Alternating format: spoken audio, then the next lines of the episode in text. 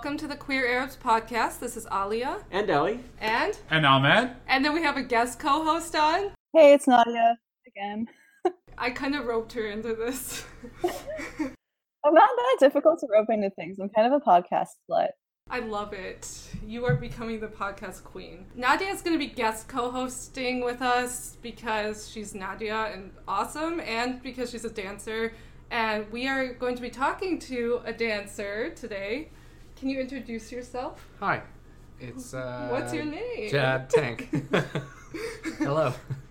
Yeah, so uh, Nadia's in New York, and we're sitting. We're all the rest of us are all sitting here with Jadd, and we're all looking at the mic and not each other, and it's funny. but And I can't see anyone. I know, except Nadia is Yeah. in the void. Is everyone gonna be drunk except me? No, what are you talking about, Nadia? We're not drinking. this is a sober podcast, This is a okay? totally sober pod. Can you tell um, the listeners what you do, your background, stuff like that?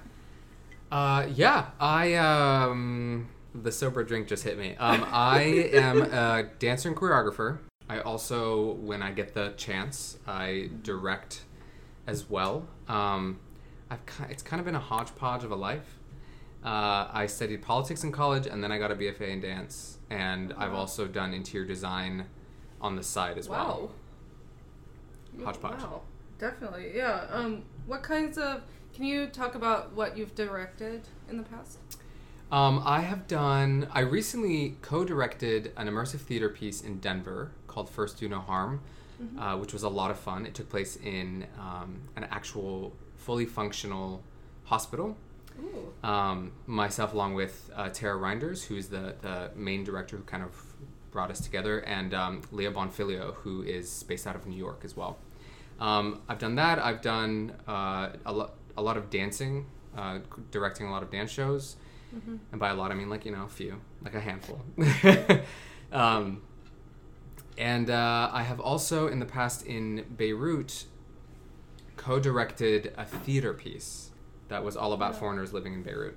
Oh, okay. Ooh. So you're Lebanese American. I am Lebanese American. Yeah. Yeah. Right along with Nadia and Ellie. Yeah. So high the five. Lebanese game is strong on this episode. I, I love know, it. 60% Lebanese on the podcast. Oh, good Pretty math. strong. Wow, that was Pretty strong That was impressive math, like Yeah, right on the fly. But like, are we all, are we all half? No, I I'm am- full. You're full. Full. Oh, you have- like as full as like any Arab can possibly Right, be. totally. It's like Yeah, yeah. yeah. And I, what- Yes, I I think feel- I'm the only half. I'm half Saudi. I'm half. Oh, Lebanese. oh wait, you're half Lebanese. Yeah, hence the last name Yeah, Tank. Halves. So really, it's not really sixty percent. It's like It's, 50. it's, It's like- okay. Yeah. Okay, so we we're- can we're- adjust. We can adjust the percentage. Okay, so two hybrids, and then three Lebanese people, an Iraqi. Okay, we, Walk we into figured a it bar. out. Yeah. We all walk into a bar. No, it's not a bar. There's no alcohol. Why are you anti-bar, Nadia? That's what you said. Um, Oh, because I said we're Okay. we're all sober. So one thing I was asking Jadd about is like, Yeah. what is choreography? And maybe Jadd and Nadia can tell us because I've always heard that word, but I really don't understand. Okay, What's yeah. the diff- What's dancing and what's choreography and how is Oh, the it like? How is it different? Yeah.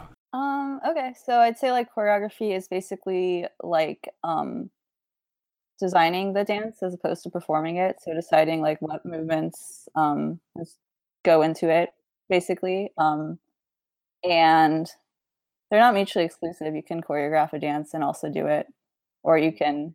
I don't know. I do a lot of improv, so that's like a weird question for me because then like, what really is choreography? But um, yeah, yeah, Yeah, I would agree. I think uh, dance to choreography is like acting to the script writing slash directing part of it. Um, it's, but again, like Nadia said, they're not mutually exclusive. Like there's uh, a few performances I've been in that I've choreographed and danced in. It's not my preference, just because it's so hard to see the work when you're in it. yeah, Um, sucks. Yeah, but but yeah. So that's the Oh, Yeah. okay. Uh, Nadia had some cool, I thought some really interesting questions she wanted to ask you. Nadia, do you want to uh, bring them up? Yeah, wait, I wanted to hear. So you've um danced in some companies in Beirut, right? yes. Cool. I want. Do you want to like talk a little bit about the Beirut dance scene? Because I've had like some contact with it, and I've kind of been like following. Basically, like once when I was a teenager, I like took some dance classes on a family trip, and I've like kind of been following up with some companies, and I feel like there's cool shit going on there that like doesn't get enough attention. So I don't know if you want to talk about that for a while. There is, yeah. So I'm actually, um, I'm actually lucky enough when I go to Lebanon, I'll be working for the main dance company out there called Maqamat, and they also run the Bipod Festival, which is an acronym. Right, Bipod looks dope. Yeah, for Beirut International Platform of Dance. They also produce Arab artists from the Middle East and let them tour or, or help them tour abroad, um, including other Middle Eastern countries, which is really cool. So, from Iran to Tunisia, Morocco, Lebanon, uh, Palestine, Syria, there's a lot of really interesting artists that are creating contemporary work, um, mostly dance. And uh, Bipod Festival is kind of the place where a lot of these artists get to perform or get to meet. Um, it's a part of the Laymoun, uh, Multika Laymoun, which is essentially like um like a residency mostly for Middle Eastern artists. Um, and I, I was a part of that two years in a row, and I absolutely loved it. But what's so cool about the work in Lebanon in particular is that they bring so many international artists to Beirut. Oh, Right. And in turn, a lot of the local artists get to train with them.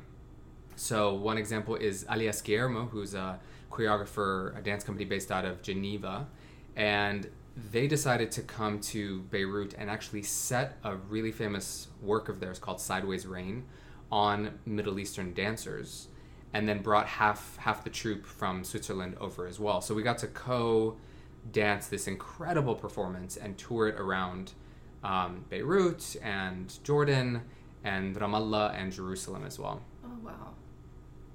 That's awesome. So it's a it's a very it's a gem. It's I think 12 years Bipod is 12 years going right now or 13. I'm not sure which one. Um, but and that's just Bipod and there's also independent artists that are making their own work as well. Um, you have a few people working in Europe training in like circus training and bringing that back to Lebanon. Um, really, as long as there's as long as there's open communication and open borders, hashtag Schengen visa. Um, Yeah. uh, you know, there's a lot of work can go back and forth between the between Beirut and the rest of Middle Eastern countries, and then Europe as well. Yeah, I feel like there's also like this um super international dynamic there since like at least in terms of contemporary dance most people working there right now didn't train in Lebanon so there's like a lot of bringing in outside people like I just come across random people in New York who are like yeah I, I went to Beirut for a year to work at a dance studio or something like that Yeah, there's a Um, lot. Um, Meg Stuart came to Lebanon. This wasn't with Bipod. This was with um, Ashkal Alwan, which is like an independent, free art school, essentially, where they bring all these interesting philosophers, artists, all different fields. Yeah. They also brought Meg Stuart. Um, but also, I'm sure you know Miguel Gutierrez. yeah He yeah came to Beirut, which is where I met him. Um, he's like a very well-known American solo artist. Wait, oh yeah, this is the person who wrote the article I sent you about white people and abstraction. Yes, that's it. That's Oh. Miguel. Oh my god, I really loved that was an Yeah. excellent article. He's great. Miguel's great. brought up such good points about like the higher standard put on non-white people Mhm. to like define their work and to put I place identity with it. It's inevitable.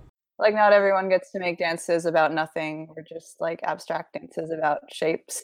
Right. Whereas, like, if an Arab dancer makes a performance about a butterfly, it's about an Arab's perspective of a butterfly. Right.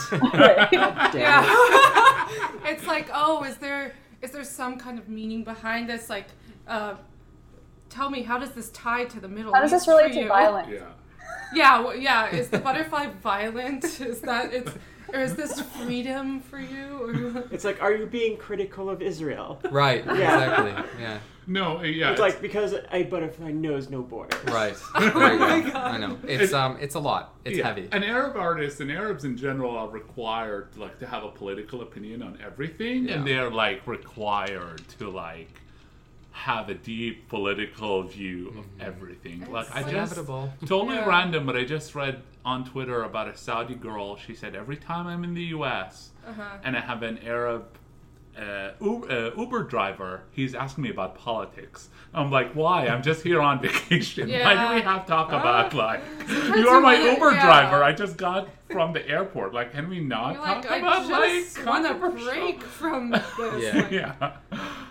Yeah. And not everyone is is like deep into politics. Yeah. Like, what if she doesn't exactly. know? What Like, she doesn't know, or she's just tired of yeah. like Yeah. always explaining. So for artists, I definitely feel like that. But I do have to say, I and I this is gonna sound like one thing that I will say is there is a cultural difference because in the Middle East you don't really have the option of not being political. Which I, I, you know, when I first felt that, I was like, "Oh, that kind of sucks." It'd be, it'd be nice to be liberated from having to have a political opinion. Uh-huh. But then, you know, I went to Colorado for college, and I met people who just had no idea about politics in general, as like Yeah.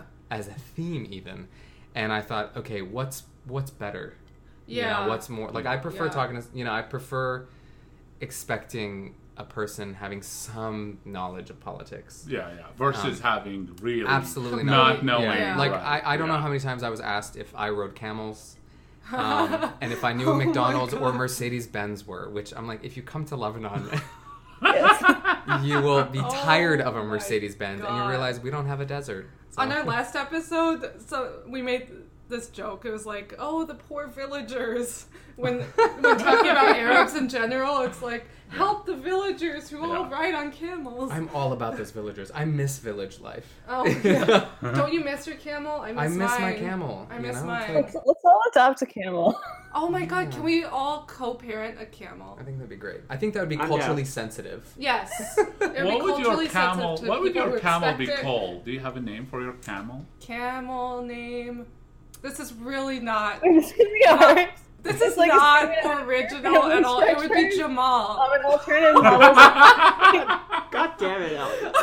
Or Elliot. I'm sorry, I can't. It has to be Jamal. My camel would be named Dragon. I love it. Yeah. I think I'd yeah. name my camel Toe. Oh, oh my god. Nadia, what would your camel be named? Uh, Kamala? I love it. Wait, so how are What's we all your gonna... camel's last name? Oh, oh. Is it Harris? come on. You know what? I'm just gonna play into our last the stereotype that we just brought up and just name it Palestine. Uh, okay, cool. and it would have two humps. There you go. I don't understand how this is gonna work if we're all co-parenting one camel and we all have different names for it, or is it just like I think we be. call it what we want? It's this is queer family structure. Come on. Yeah, I mean, it, or it could just be like a cat, where it just doesn't matter what you name it. right. Okay, so this one camel will have several names. I like it. Okay, I'm cool. This is art. This is art. This is art. I think we've decided our collective piece. Yeah. But what does this camel represent? yeah. What's it about? It can't be abstract. Is it a statement? I think it's definitely identity. Yes. Wait, what are the two humps? yeah. What other? What do the humps represent? The two West state Bank solution. and- Aww! Ellie. God damn it! Why do we have to bring this up right so if we On that if, note, let's we step out of the camel on. discussion, Okay, do you want to? Okay, let's go back to politicization of identity. I feel like we could talk more about that other than camels. We're gonna have an episode about camels and what would you name your camel? I love it. Yeah. And how to train your camel. That will be a whole new. Wait, podcast. hold oh my god. That is money That right there. is money because Screw you How are to Train a Dragon. dragon, Yeah. but it'll be camel. we should do an How Arab version of that. How to train your camel. Oh This shit. and it'll be a children's book. Oh my Oh, god. right. Okay, Yes. anyone listening, this is copyright here, 2018, all five of us. That's gonna be like how to train your camel in a super like gender neutral, queer positive way. Absolutely. Yes, exactly. The camel knows no other way. Right. What I was gonna say, if you if you're listening and you are thinking about stealing the idea, our lawyers would contact you. So don't even try. Are not Don't try me. oh my god. If you're a lawyer listening to this, hit us up. Anyway. so yeah, so I mean, we kind of touched on politics, and Jadd was telling me that he studied politics. He studied political science in undergrad, right? Yes, international affairs. Yeah. But then one day, Uh, I found dance, it was kind of cliche, but I was just taking a dance class for shits and giggles. It fulfilled a core requirement. Yeah. Um, I was doing that. It was an Afro-Cuban fusion class, and I was also taking a history and philosophy of dance. And I just realized that this like this innate need to kind of talk about culture, I guess, or bring up different ideas around culture. yeah. I wanted to step away from the podium because I realized it wasn't working, and I thought that the stage was actually more effective. Um, so I decided to kind of take take that onto the stage. Yeah. yeah. That's awesome. Um, and what what uh, styles do you usually do, dance wise? Um, just like batshit contemporary. It's a technique that I'm. Love it. uh, yeah, it's um, it's uh, you know I was trained under different uh, different styles from Limón to house, a little bit of voguing, um, Oh, cool. Martha Graham. But I I'm a I'm a terrible dancer. I'm like not the prettiest dancer. I came in late to the to the table, but um, those are the styles that I trained under, and then I just started to try and develop my own language, which you know I think. I also think that's maybe a difference a little bit between a choreographer and a dancer. A choreographer kind of thinks of the vocabulary a lot and the structure of a sentence, um, Okay. and the dancer is ju- does like a fucking incredible job about dictating that sentence. You know, so it's Yeah. um, I just keep asking myself, how can I make this weirder? yeah, so I've I've done like some pretty raunchy things on stage. Yeah. um, in Houston, I've stood on an American flag, which I didn't realize you weren't allowed to do. oh, really? You're not. You're not allowed. The flag isn't supposed to touch the The ground. ground. Um, oh. I And didn't know that. And I I've- think it's technically illegal. I don't know. I I. Yeah, I think it's Really? technically No, no, it's like it's the flag code thing. It's more but like I'm like sure it what they- happens. yeah, it happens, Lots of things are illegal.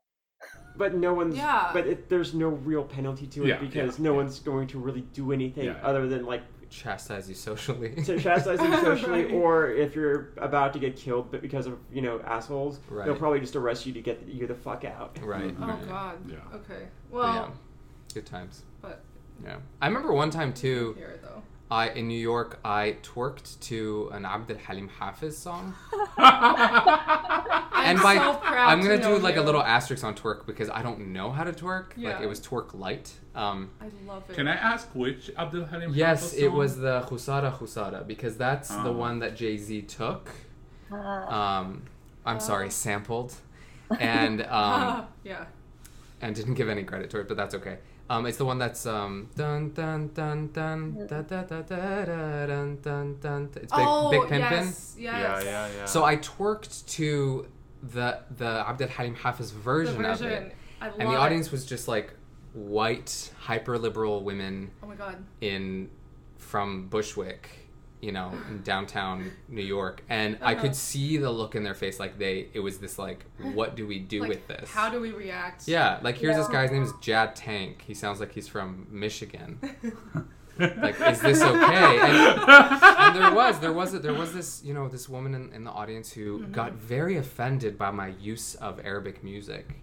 And I was so curious. I was like, okay, this is very interesting. She was like, I have Palestinian friends, and Oh. you know and i was like That's okay nice for her. yeah i was like it's, it's nice to hear that she's defending you know and then at some point i, I Oh. started it started to I like, I like came out of the closet um, as an arab Yeah. and she just her shoulders dropped and she went oh then that's okay and i thought You're like, I so had you a- get to choose when it's okay. right yeah and i had a moment where i was like wait this is so confusing like Mhm. But it's more it's more the balance of power th- issue in appropriations because you're you're you're you're the you're the Arab using Arab music to make a right make a point. Yeah, I get where she was coming from, Yeah. but for a white woman to to just like dictate, okay, it's okay now versus a second ago. It's just right i mean it it's was a it was little interesting weird, it was yeah. interesting it was an interesting situation it was very new york in my opinion I relate because I mean, like my name doesn't sound white, so they don't think that about me. But also, so then there's like the I don't know how to comment on this thing. right Mhm. right Yeah. yeah And when it's just like a very white audience who doesn't feel like they can comment on anything. yeah. Right, or you're not being Arab enough, which is such Yeah, you're, you're too Arab or not Arab enough, and I, I don't know how I don't know how to deal. yeah. Yeah. I'm always like in my my spectrum is Aladdin Arab. That's like on the furthest non-Arab side. Yeah. Um, Oh, okay, yeah. And then the other side is just, I don't know, Rami Malek. Yeah, I'm yeah, yeah, That would also be. That's be. a good spectrum. I think it's also weird because like sometimes what like the differences in what people recognize as you're showing your Arabness and what you think that is are not the same. Yeah. Like I think like my sense of humor is super Arab, but like that's not people are like, why aren't you belly dancing? you know? Right. And you're Oh. like, it's actually not belly dancing. It's Yeah. Yeah. Yeah, no, I mean, I was just in, uh, I was in Italy for a, a, a festival that focuses on Middle Eastern performers or artists. Oh, cool. And our mutual friend Nora um, Alami was was was with me, performing alongside me. And at one point, we presented the show, and we were we were told that it wasn't Arab enough. And both of us were fascinated by it because the fact that it was created by you know it was created by Arabs and on Arab bodies, it should be Arab enough. right. Um, so we exaggerated it. Like we had a section where we're like, we're gonna give you hardcore Arab, like what we think is like, Arab. See how you like it. Yeah. now. So we have like we have uh, Um Kalthum come on, a thousand and one nights, and then we we just we ululate and we clap oh God. and we shake our hips like we go full Oh out my god. for about ten seconds. Do you, do you and have then- a recording of this somewhere? I, maybe it's probably on my website. It's on Facebook. More posted. Did she really? this will be linked in the show notes. well, Because I, I, I saw I saw the thing you're talking. Yeah, there's at least that part in it. Yeah, you can see it in the. There's like a little promo trailer and it's in it, and we're like going at it. You can see our tongues in slow amazing. motion, just kind of. oh my god. I'm Yeah, it so was pretty funny. excited by this. That was the best response ever. But we like the, the the the piece. So the piece is called BourgeoisZ, and it's essentially it takes the idea of an epidemic, you know, like a plague or a zombie, like World War Z, and then this Yeah. idea that it's actually the bourgeois that's taking over the world. th- This the ideology behind bourge, bourge, bouginess, I guess. Uh-huh. Um, and which is so interesting because we we actually play around with the concept of veiling Yeah. by holding up these sheets, these um, thermal blankets, which also came from all of the imagery from Syrian refugees and North African refugees going to Europe and having to be Yeah. covered by these blankets. And we, we veil ourselves as these kind of just the full um, structure, like rectangular structure of this blanket that we hold in front of us Yeah. and we're we're backstage and then at some point it's all in silence. We we push ourselves through them. And so they take the form of our body as we walk towards the audience and we whip out these fans um, and we just start fanning ourselves and then they slowly fall as the lights fall. And like that was you know we're like playing with the idea of veiling which is Yeah. very you know contemporary association with you know women in islam. And you know what i mean? Like there's all this stuff associated with, and it wasn't arab enough so it was it was kind of fascinating. I mean it didn't help that we like lip sang to nicki minaj. Not nicki minaj cardi b oh my god Well, that's not something a that proper is not villager okay would do. i know Yeah. it's Yeah. not okay Yeah.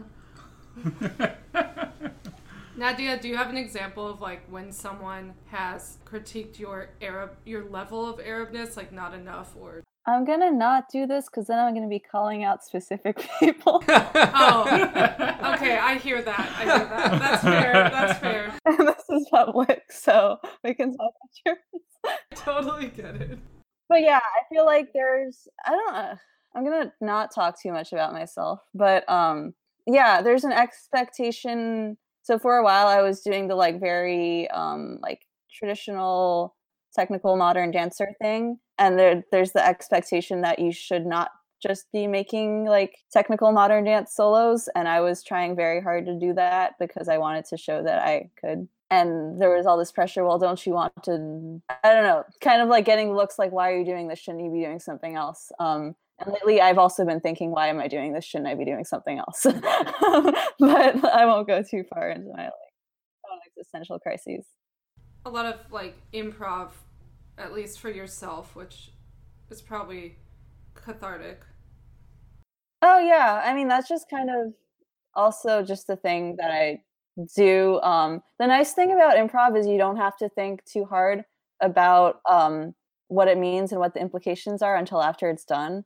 So that's kind of a nice way to explore what you're doing when you're not totally sure what your artistic direction is yet. I improv on roofs a lot for context for anyone who's listening. I do like a lot of um, like site specific performances and like basically anything besides a typical dance stage. And Nadia, you came to dance from a different field as well, or did you always know that you're gonna be? Oh, um, I I've like been dancing forever. So like, okay, the different. This is like a very typical gender difference where like most women who are dancers, I mean, with exceptions, have probably been doing it from like a really early age, and then it's a lot more common, um, like Jadd, for men to like end up in a dance class in college and then come into it that way.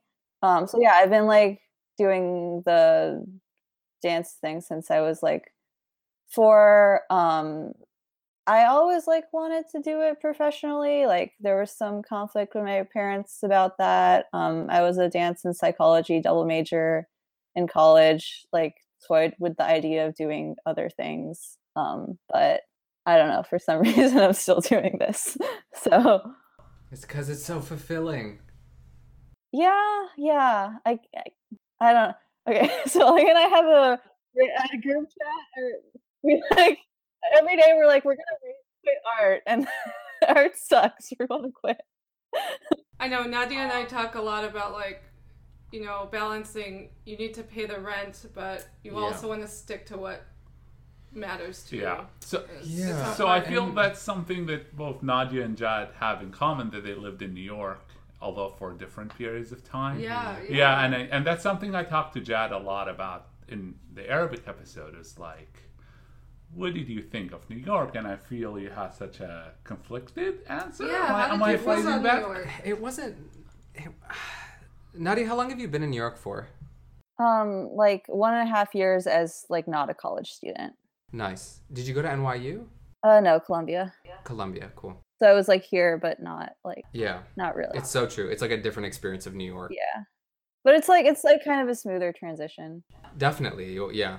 I jumped into into New York with nothing, um, and I think the issue with New York for me was that I couldn't get into. I couldn't play the narrative. Okay. New York was just another place on the map for me. It wasn't the place on the map. Um, Although I went there because in my mind I was constantly questioning whether or not I should go to New York because as an artist that's where you go. And I was I was there for about three years, and I don't know, you know, just looking at the art, witnessing the audience, witnessing the artist, witnessing the relationship.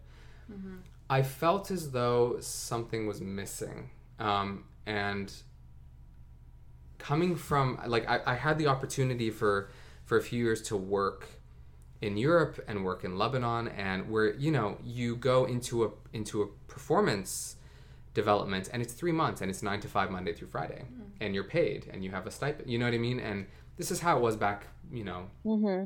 in the 80s earlier Yeah.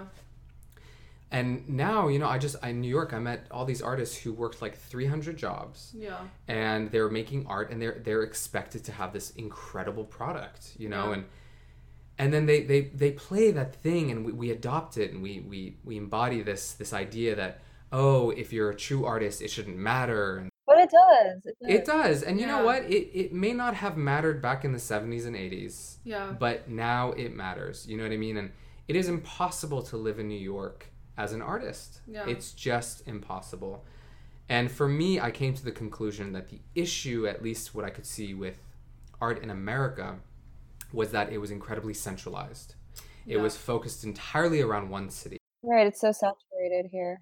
It's very saturated in New York, and that leads to an excessive amount of competition in a field that should have no competition whatsoever, and it should be strictly collaboration. Um, and I thought to myself, well, you know, why are we here? You know, why are why are we here? Why am I here? yeah. Nadia, this episode is not meant to give you any level of self doubt. This episode is Yeah, just no, for this- No, I have self doubt no matter what. It's not like a. it's New York. It, it, every day you question. If It's you like don't question every your existence in New York at least three times, Then you're then not. you're not in. New York. Nadia and I have talked a lot about this epidemic, really, of people expecting artists to work for free too. I love that. Or no, even like- better, you have to pay to submit your work into a festival. I love $65 submission fee. It's so great. The- Like it's not only like, "Hi, welcome to the lowest paying job in the world. Please give us your money." Yeah. To give you a chance to be on this stage. When you know, when in all honesty, you know, you have a place like Houston, for example, that has so much money. You know, it's the second largest funded ballet academy in in, Yeah. in, in Yeah. America. I think. I think it's New York Ballet, and then I think it's Houston Ballet. Yeah, that's what I've heard too. And but the thing is too, you have you have this very old school approach to mm-hmm.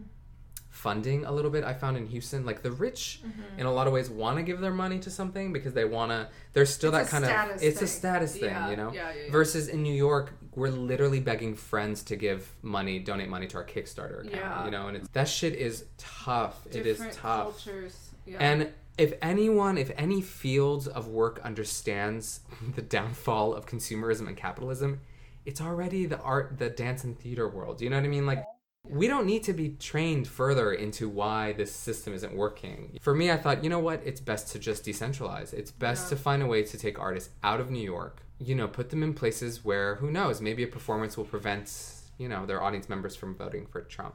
I don't know.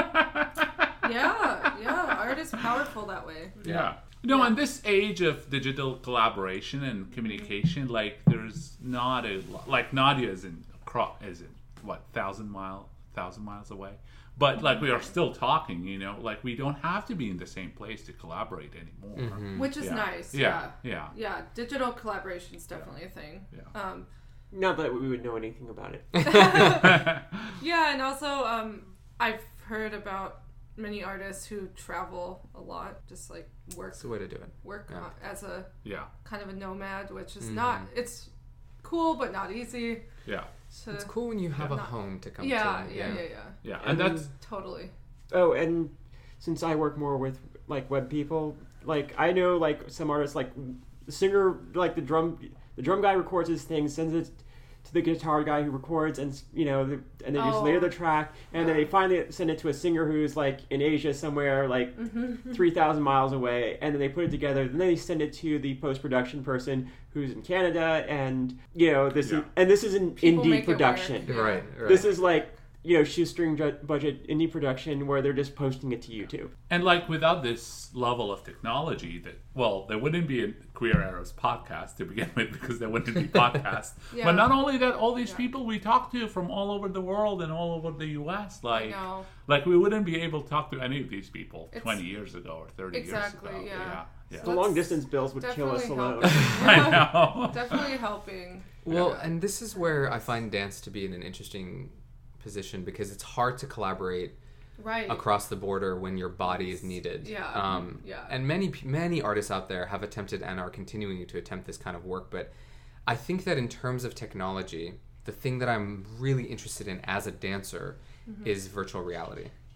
Ooh. because virtual reality does to dance what I think cinema did to theater. I think it it Oh. it um, frees the dancer from having to perform on an actual stage. Now, granted, there is magic that happens in a room where Yeah. you share space with another body. Definitely. Yeah. Um, but I, I'm I'm curious about how dance can eventually find its way into VR, not only for its its content but also for its methodology. Because I think the way dancers and choreographers work with the body and space is already inherently more three dimensional than let's say, you know, an actor who who started in cinema, you know. And because for a lot of reasons, one is with VR, there's no director sitting behind the camera. There's no crew behind the camera. Yeah. Everyone has to disappear um, and so you're left with this with with having to have more kinesthetic awareness you have to be more three-dimensional in your movements wow.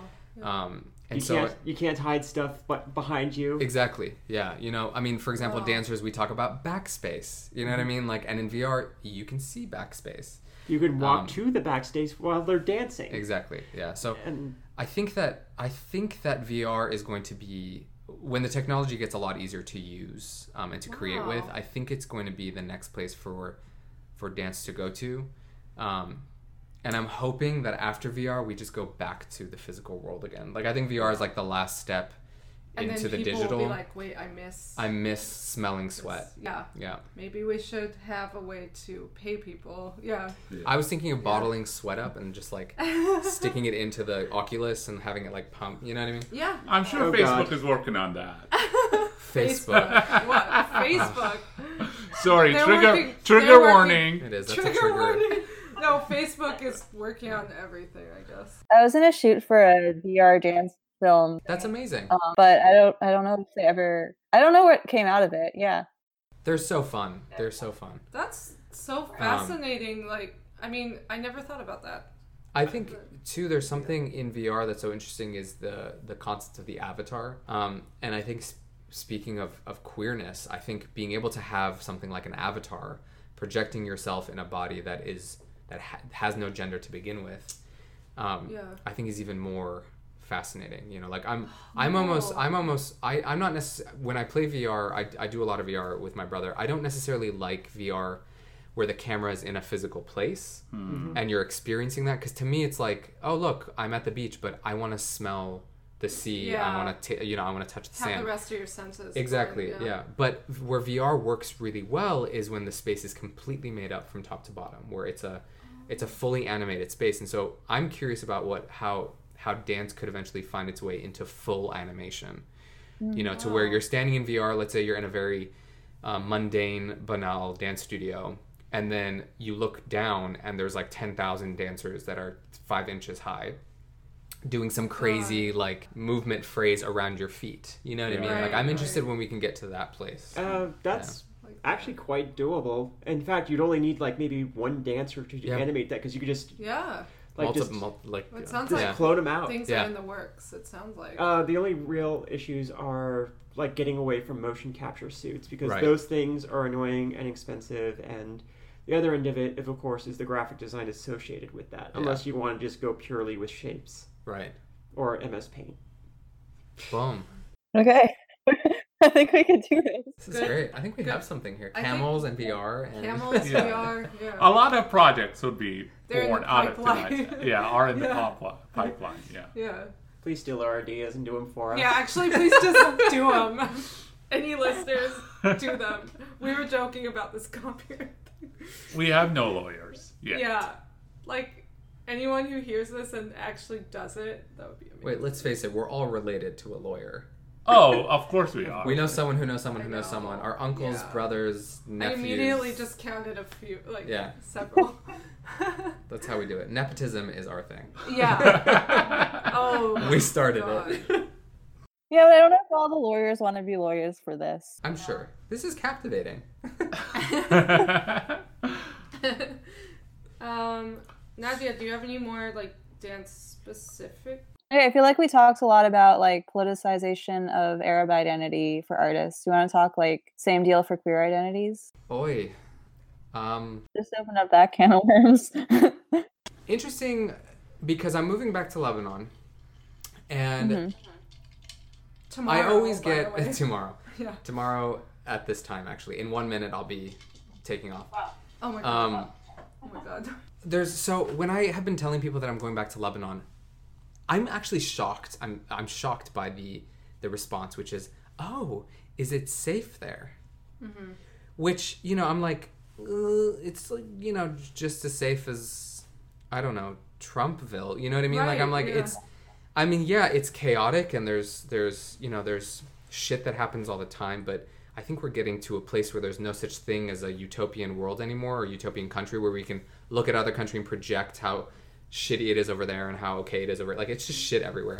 Yeah. Um, but when my when when my friends who were you know queer identifying or homosexual or however they identify as non heterosexual, I guess. Um, when they ask me, it's it comes from a place of like, oh, how is the gay culture there? Like how yeah. how is the LGBT community in in Lebanon? That's always the implication. It is, yeah. And it's it's like, oh, are you gonna be able to have sex? You know what I mean? I'm like, yeah, a lot of sex. um, but also, hopefully, hopefully. oh god, knock on wood, as we say. As we say. Yeah. Um, Our listeners in Lebanon, if you're single and interested. don't- Oh my god, do not open that door for Jadd. Poor Jadd, like, is gonna have to fend No, we no, have no. a high listenership rate in Lebanon. I don't know what you're I talking know, but about. then Jadd's gonna be like, "Oh, stop text." Oh, like, oh my God, that'd be terrible. Um, no, but it's interesting because you know I find that that the you know like you have Helem in Lebanon, which is yes. an LGBT advocates, and they do you know they do HIV testing, and you know they just do they just do so much for the community there, and Yeah. and I mean Lebanon has a significant amount of, of LGBT community, you know, and Yeah. and there's a lot of people asking some really important questions. And it's not I don't extend it just to the to that community. I also extend it to the feminist community. You have Joumana Haddad who's mm-hmm. who is who ran for something, some Mem- position. member of parliament. member of parliament and she won. He won, yeah. She's been in courts because Right. they they faked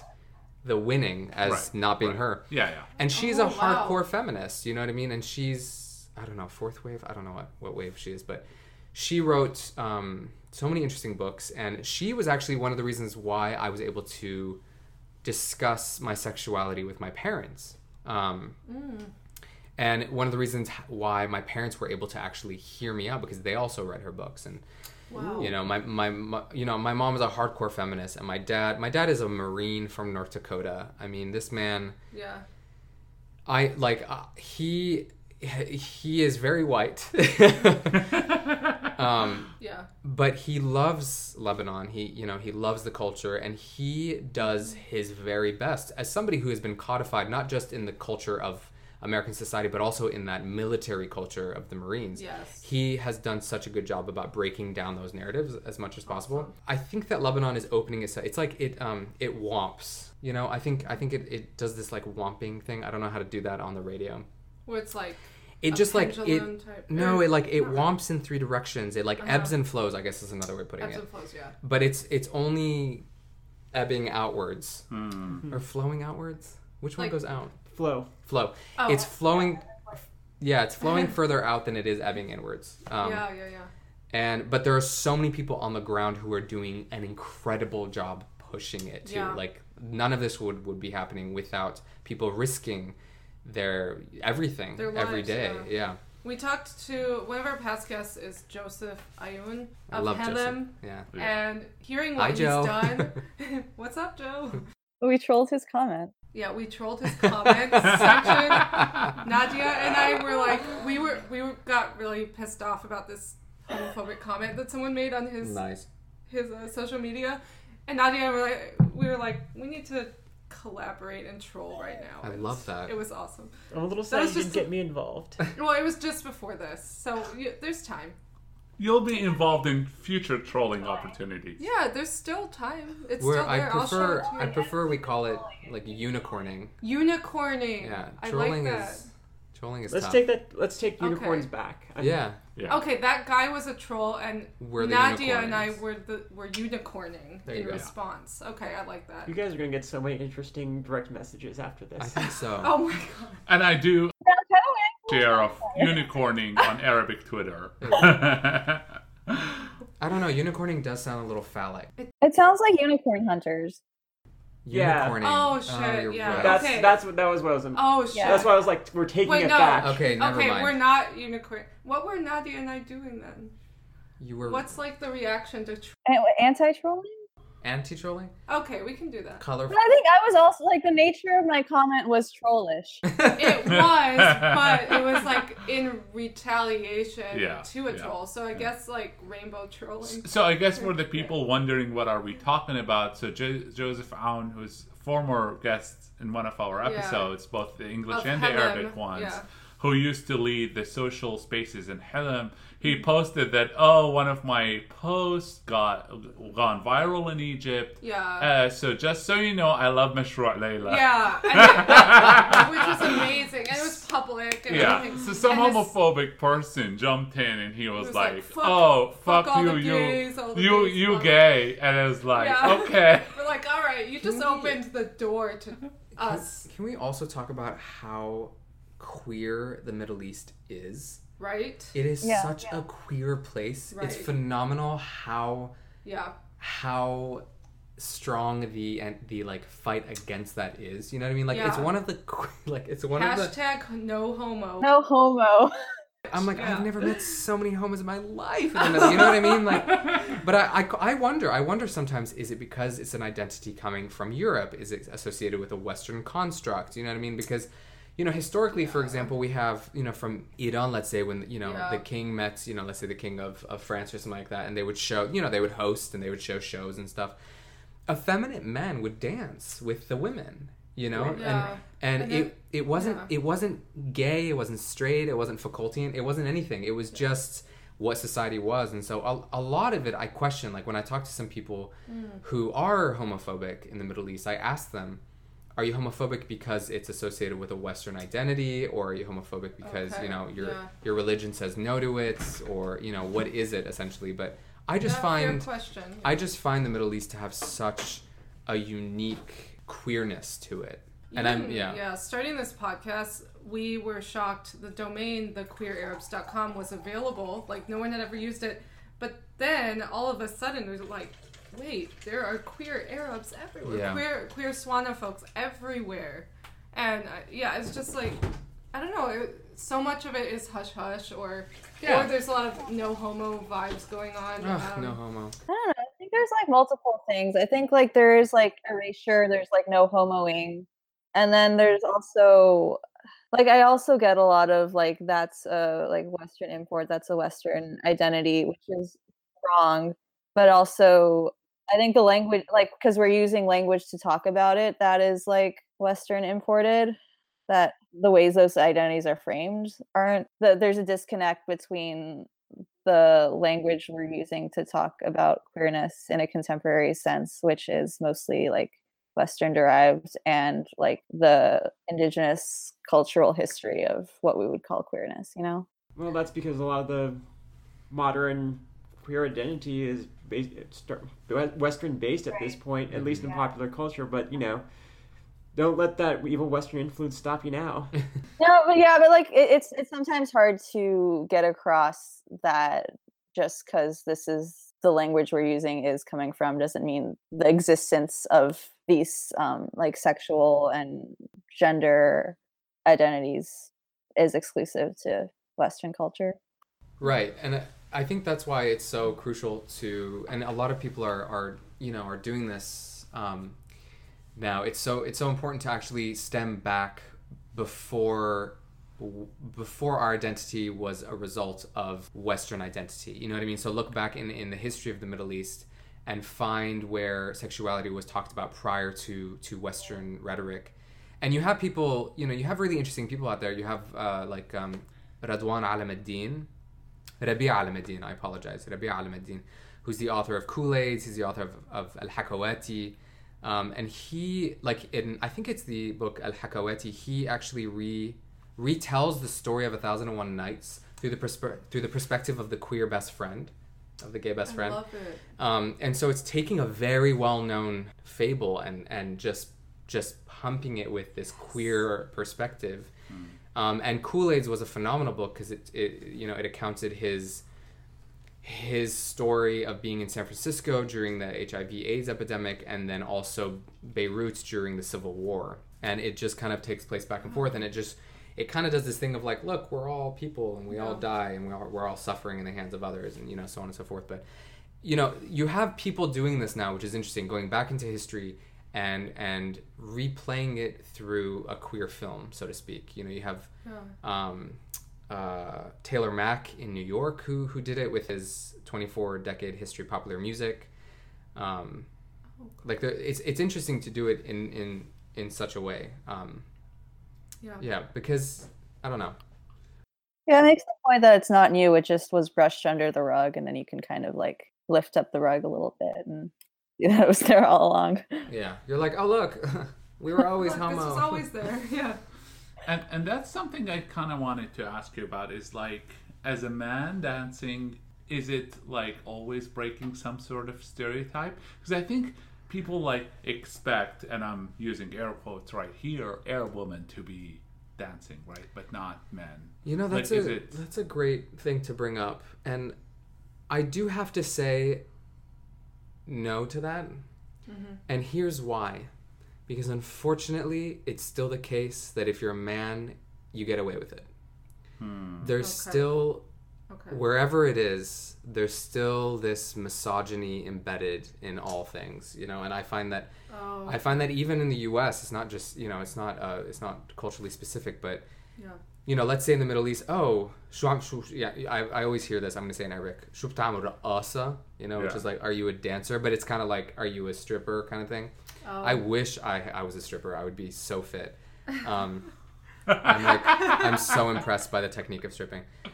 Um, but but but you talk to them a little bit, you break through that, and then they're like, yeah, whatever, it doesn't matter because you are a man. You know, versus Okay. if you're a woman and you're dancing, you're immediately it's immediately Pegged as a, associated like, Yeah. as sexual or Yeah. something like that. And so so I find that no, I find that because I have a dick swinging between my legs, I still get away with a lot, which just baffles me. It's Yeah. just such Yeah. a yeah. yeah. dumb I think it's different for kids though. Like I think sometimes people have stronger opinions about like putting like young boys in dance class, whereas they might like let you get away with it as a adults. Like I don't know. I have I like suggest to people like either in my family or just like random friends people that like oh your your your like son seems to like have a lot of energy maybe put him in a dance class and that's like no too gay and it's like i mean it's also gay when i do it about just moving your body. I'm That's like, do you know how many gay men I've met who are engineers and lawyers who have not Right. moved their body? Like, you know, what does our like expression have to do with homosexuality? It's, such a bizarre. Yeah, it's Yeah. ridiculous. I think it's just that if you are in the arts and you're already an anomaly in the arts, it's like, well, I'm already violating some taboos here. Let's just, you know, let's just get them all out of the way. Tick tick. Yeah, I don't know. I feel like it'd be, I'm just like gonna be a disappointment, you know. Don't like, don't half-ass it.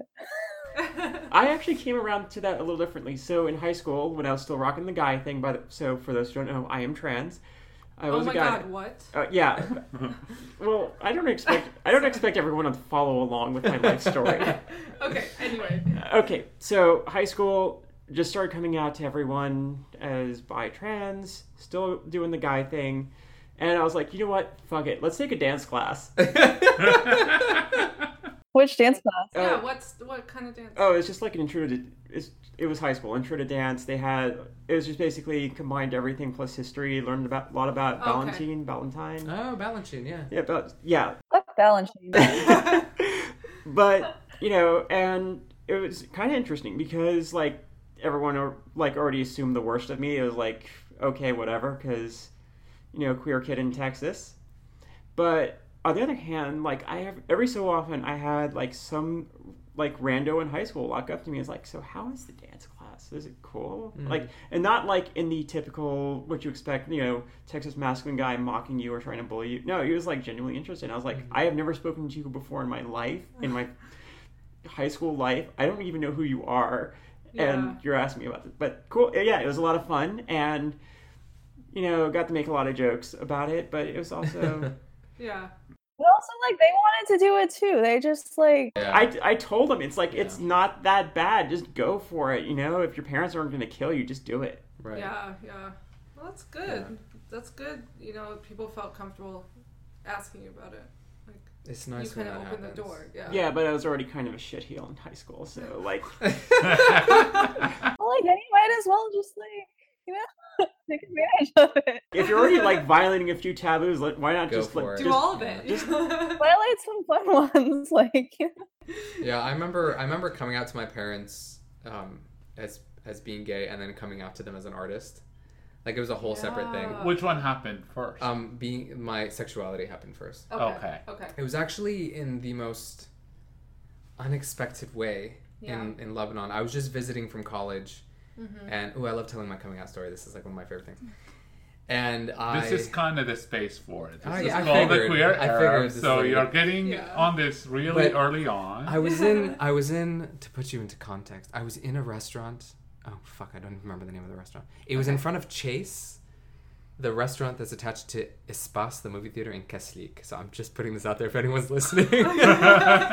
um, and we were having lunch, and I was leaving the next day, I believe, or that night. Uh-huh. And you know, my mom asked me, you know, just very casually, like, so, you know, are you dating? And I was like, nah, not really. And she goes, why? You know, being very, very motherly, being like, oh, you're good looking, and I'm sure you can find. I was like, well, I'm not really, you know, Yeah. I'm not really into it. My dad, in his very kind of broy kind of way, was like, yeah, son, like, how are the women, you know? Oh god. And I was like, ah, you know, I just kept dodging it. Yeah, yeah, And yeah. then at some point, my mom says, why? Is everything okay? Are you, are you confused about something? And I was like, maybe. Oh. And I had like they She just poured a glass. She did. And I, I, they just poured a glass of wine, so I had this like full glass of wine. Okay. Good timing. Perfect timing. Yeah. and my dad was like, "What are you trying to say?" And I was like, "Well, you know," and I just swigged this entire thing of wine back. I was like 18, I think, or 19 at the time, and I said, "Well, I occasionally like to take it up the butt." No, no, please Dad, tell me this was not the literal. This is not the Are you- literally what you just said. This is what Is I said. This is the quote. This is word by verbatim. word. Yes, What? and I didn't know how else to say. it. You know, you're nervous as fuck in of that course, moment. You know, it's, it's so terrifying. And my mom laughed because she was like, like really? Like that's how you're gonna tell? You know what I mean? Like, God. and my dad, I saw my dad, I saw, I saw both my parents Mm-hmm. Have to play through those narratives. Yeah. They had to, they had to go back and like check their training. You know what I mean? And like just, just dig through and be like, how do we deal with this? How do we deal with this? yeah. and they were pretty good about it you know they were i was very lucky in that way um, there was there was like resistance at first but i kind of just told them i'm also just an asshole to give you even more context and i kind of you know Great phrasing right there. you, you have to you have to in that moment you have to be like Yeah. listen you know i occasionally like to take it up the butt take it or leave it Yeah. you know i'm deal like with it. Yeah. deal with it like Yeah. that's your knowledge that's Yeah. now yours to deal Yeah, with yeah, you know yeah. but yeah it was yeah it's uh Wow. Wow. That was me coming out as bi, by the way. That was like my first occasion. Do you like the Occasionally. occasionally? Ah, yeah. okay. The occasionally was my way of saying like I'm bi, you Yeah, know. yeah, yeah. And now I'm just like no, there's no occasion to it. It's every occasion. Every occasion. So can I get like a high five for like bi Lebanese people? yes, yes. I love that. Mo- I, you know, more bi people, more spectrum, more, more everything. Yeah. Although I do have to say this may be TMI, but I've I've recently discovered that straight people are now into anilingus, like straight men, are into Oh. that.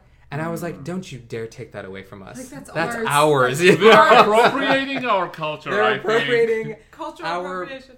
Could Yeah. you say mother tongue to that? No, you couldn't. Mother That's terrible. tongue. Oh. Oh no.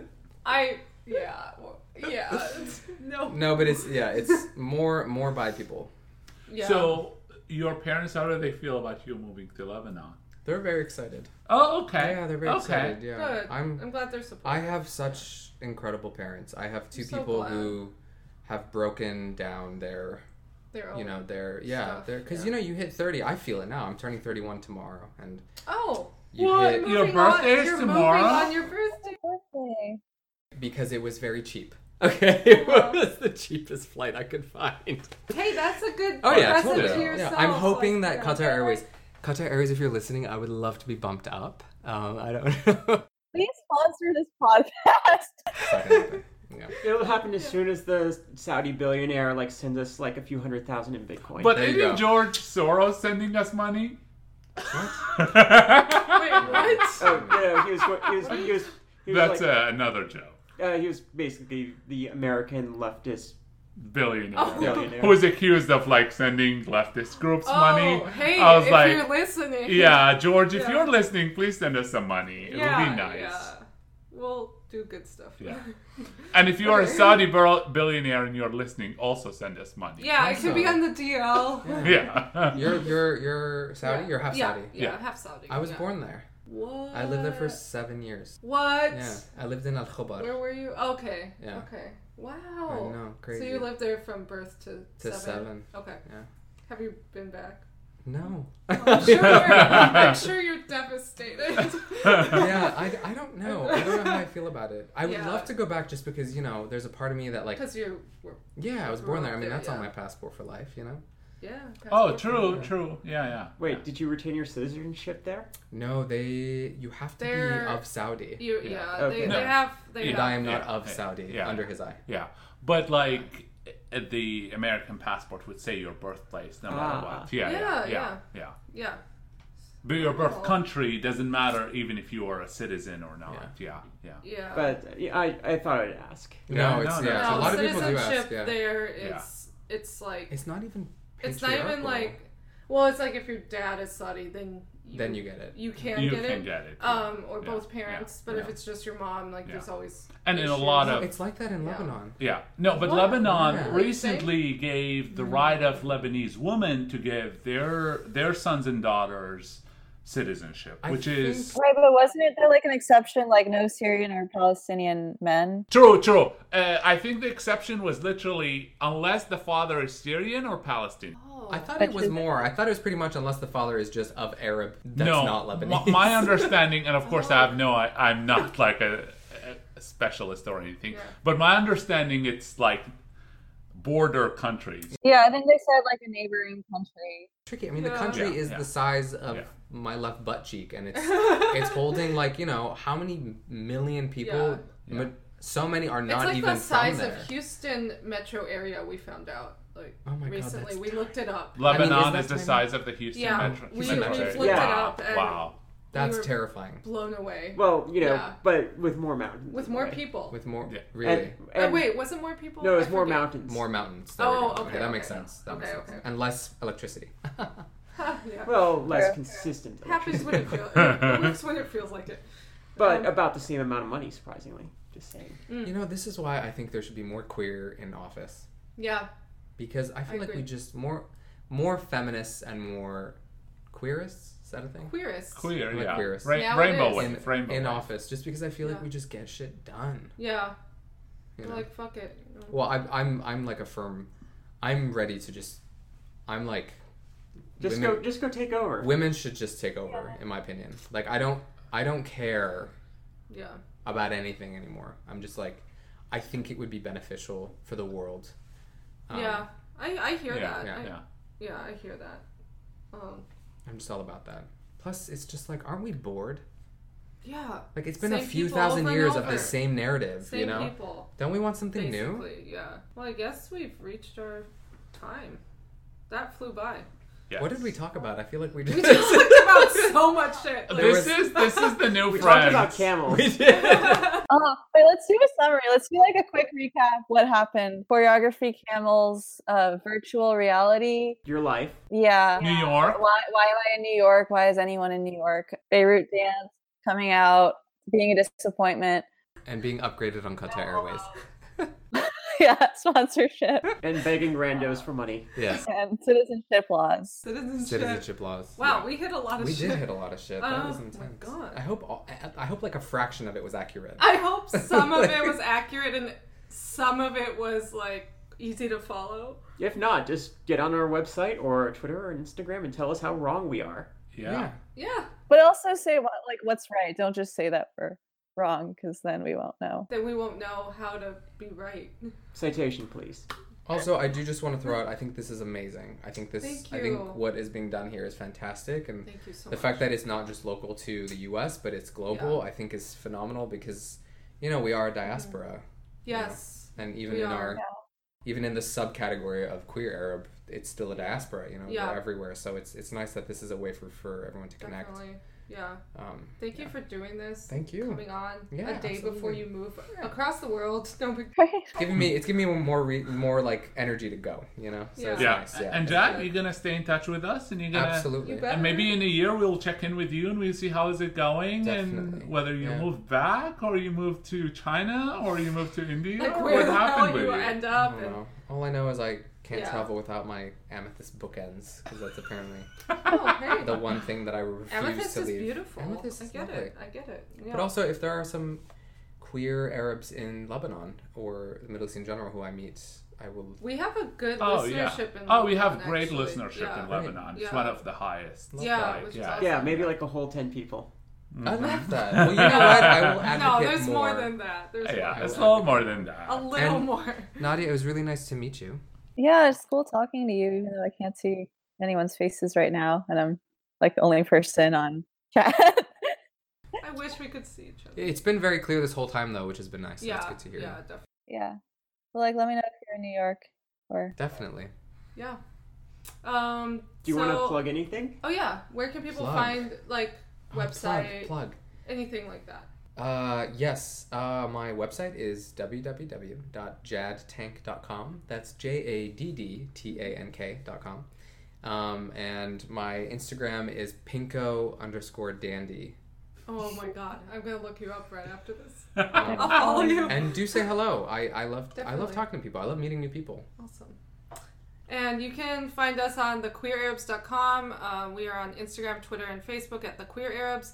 And what was the last thing? You can email us at thequeerarabs at At gmail. gmail.com or for the Arabic side, the queer Arabs in Arabic dot, at gmail.com. God, this is hard. the queer Arabs in Arabic at gmail.com. Um, Ahmed heads the heads up the uh, Arabic side. So, and he was kind enough to join us and host this in his apartment. This is English amazing. side. This is Yeah. an amazing experience. Thank you. It's a wonderful project, and yeah. Anyway, thank you so much, Nadia, for being here. Thank you. Thank you for letting me come on here again. You're a podcast regular because I'm. Am I like a, a recurring character? Yes, yes, you are. I keep making Nadia doing this. All right, all right. Bye. Thanks, listeners. Thank you.